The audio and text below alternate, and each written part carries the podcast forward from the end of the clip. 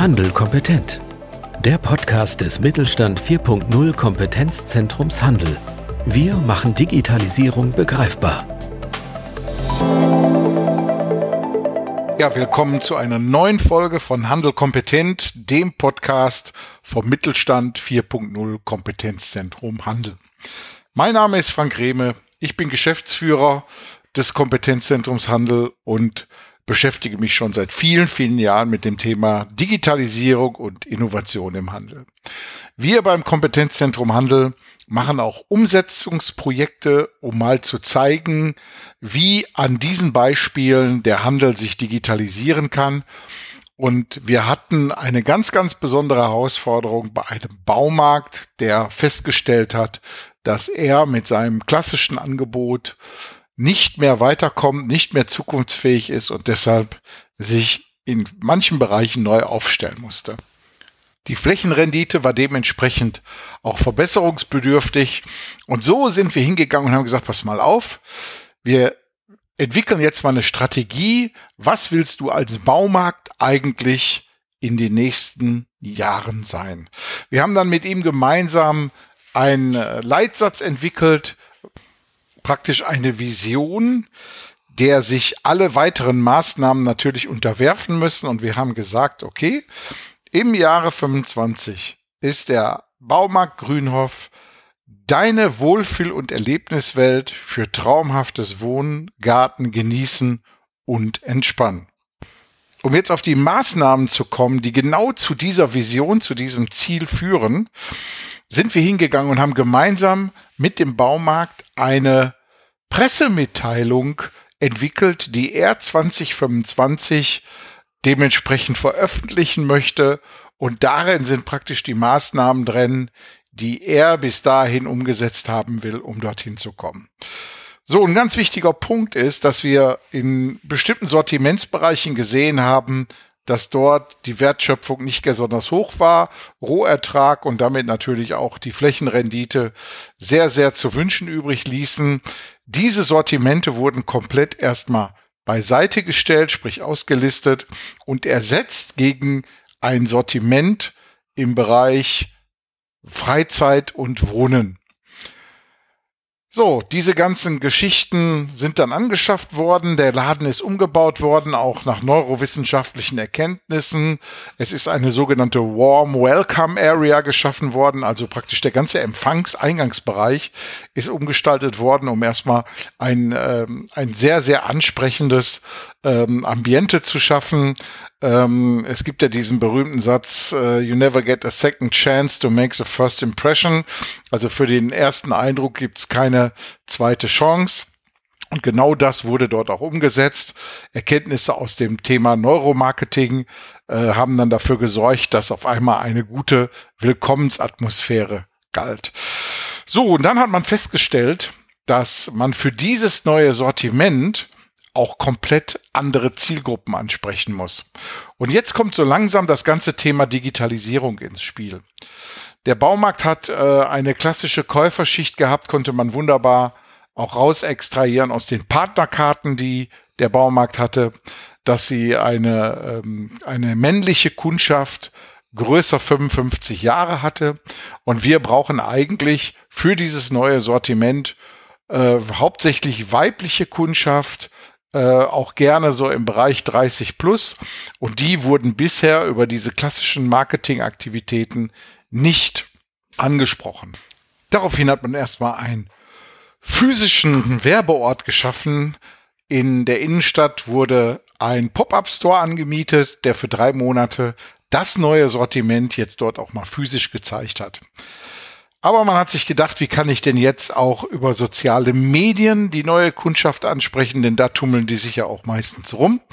Und hat sich gedacht, Mensch, kaufe ich mir irgendwo einen Influencer ein oder kann ich es vielleicht aus meiner eigenen Personalstärke rausgenerieren? Und da ist man darauf gekommen, dass man ein ganz nettes Paar zusammengefunden hat, ein junges Mädel und einen jungen Burschen, die praktisch wie Influencer aus dem Baumarkt immer wieder berichtet haben und ganz interessante Ansätze gemacht haben. Nach den ersten Erfolgen hat sich das Team da auch weiterentwickelt. Mittlerweile ist ein junger Social Media Manager eingestellt worden, der sich fest um dieses Thema kümmert und mit hochprofessionellen Social Media Beiträgen weiter die Kundschaft aktiviert. Dazu hat das Kompetenzzentrum Handel äh, Social Media Workshops mit ihm auch zusammen gemacht und auch genau gezeigt, wie man die Kunden in dem Bereich über dieses Medium auch aktiviert. Aber man sagt ja auch immer so schön, alles das, was du nicht messen kannst, ist auch wertlos. Und genauso haben wir auch gesagt, okay, komm, jetzt müssen wir auch schauen, ob diese Zielgruppen auch in den Markt reinkommen. Und dazu wurde am Eingang eine Sensorik verbaut, 3D-Sensoren und Kameras, die genau schauen, wer denn jetzt letztendlich in den Markt kommt. Also von einer reinen Personenzählung erstmal, ist ja jetzt nicht gerade eine Raketentechnologie, bis hin zu Erkennung über künstliche Intelligenz, äh, ob männliche oder weibliche Personen reinkommen und ob die eher älteren oder jüngeren Semesters sind, wird jetzt genau gezeigt, welche Frequenz in diesem Baumarkt denn dann herrscht. Und so hat man jetzt einen wirklich schönen Kreislauf. Man erstellt Kampagnen, führt diese durch und dann erkennt man, ob diese Kampagnen auch in der Veränderung der Besucherschaft gewirkt haben und kann dann hinterher die Kampagnen wieder anpassen oder dementsprechend ausweiten. Ist praktisch wie so ein Kreislauf, der immer rund läuft und hat wirklich dazu geführt, dass deutliche Verbesserungen der Flächenrendite und des Umsatzes mit den neuen Produkten dann gegriffen haben. Aber ich möchte jetzt mal Michael Grünhoff, das ist der Inhaber von dem Baumarkt, zu Wort kommen lassen. Ich habe den jetzt mal hier im Interview und ich sage einfach mal Band ab. Ja, Michael Grünhoff, ähm, Kompetenzzentrum Handel und das Projekt mit dir. Viel in Richtung Freizeit hat sich verändert, viel in Richtung Wohnen. Wie bist du mit der Entwicklung dieser Strategie, die du ja dann angegangen bist, zufrieden? Ähm, eigentlich sind wir sehr zufrieden mit der Strategie. Ähm, wir beginnen uns zu differenzieren im Wettbewerb. Wir stellen uns eigentlich neu auf und versuchen äh, sicherlich an der einen oder anderen Stelle auch Engpässe, äh, die hier im Stadtbild vorhanden sind, äh, mit unseren neuen Sortimenten auszugleichen. Ja, und ähm, die neuen Sortimente, die ihr habt, äh, haben ja gar nichts mehr eigentlich mit klassischem Baumarkt auch zu tun. Und äh, da bist du ja hingegangen, um die äh, bekannt zu machen und hast einen Pop-up-Store im letzten Jahr ja auch gemacht. Ne? Ähm, du hast äh, den gemacht eigentlich nicht, um in den Pop-up-Store also groß die Umsätze zu machen, sondern erstmal nur ein Signal nach draußen zu senden, was sich da verändert hat. Wie war die Erfahrung mit dem Pop-up-Store? Im Grunde genommen war der Pop-up-Store für uns eine Marketingmaßnahme. Wir haben im Vorfeld ähm, diese Sondersortimente, primär Küchenaccessoires, äh, äh, äh, Wohnaccessoires, versucht im Beilagen zu bewerben. Äh, nun ist ja bekannt, dass die äh, dass die Erreichbarkeit einer Beilage im Grunde maximal 10, 15 Prozent beträgt. Und wir haben dann entschieden, äh, diese Produkte halt in die Stadt zu tragen, da wo sie eigentlich ursächlich gekauft werden. Ähm, insofern war es marketingtechnisch war es eigentlich ein Erfolg, muss man sagen. Ähm, wir haben ähm, sehr viele Gespräche mit Kunden führen können auf der Kleinfläche, ähm, äh, die im Grunde genommen unsere Bandbreite im Sortiment gar nicht gekannt haben. Und ähm, äh, auch nach Beendigung der drei Monate, äh, äh monatigen äh, ähm, äh, Pop-up-Store-Geschichte ähm, sind dann die Umsätze auch bei uns deutlich im Markt in diesen Sortimenten gestiegen. Ja, und dann ging es ja darum, dieses ganze Thema einer weiteren breiten Öffentlichkeit auch im digitalen Raum sichtbar werden zu lassen. Und da habt ihr zu einem Mittel gegriffen, was für einen Mittelständler jetzt nicht alltäglich ist, ne? Wir haben versucht, über die sozialen Medien halt eine breitere Aufmerksamkeit zu bekommen.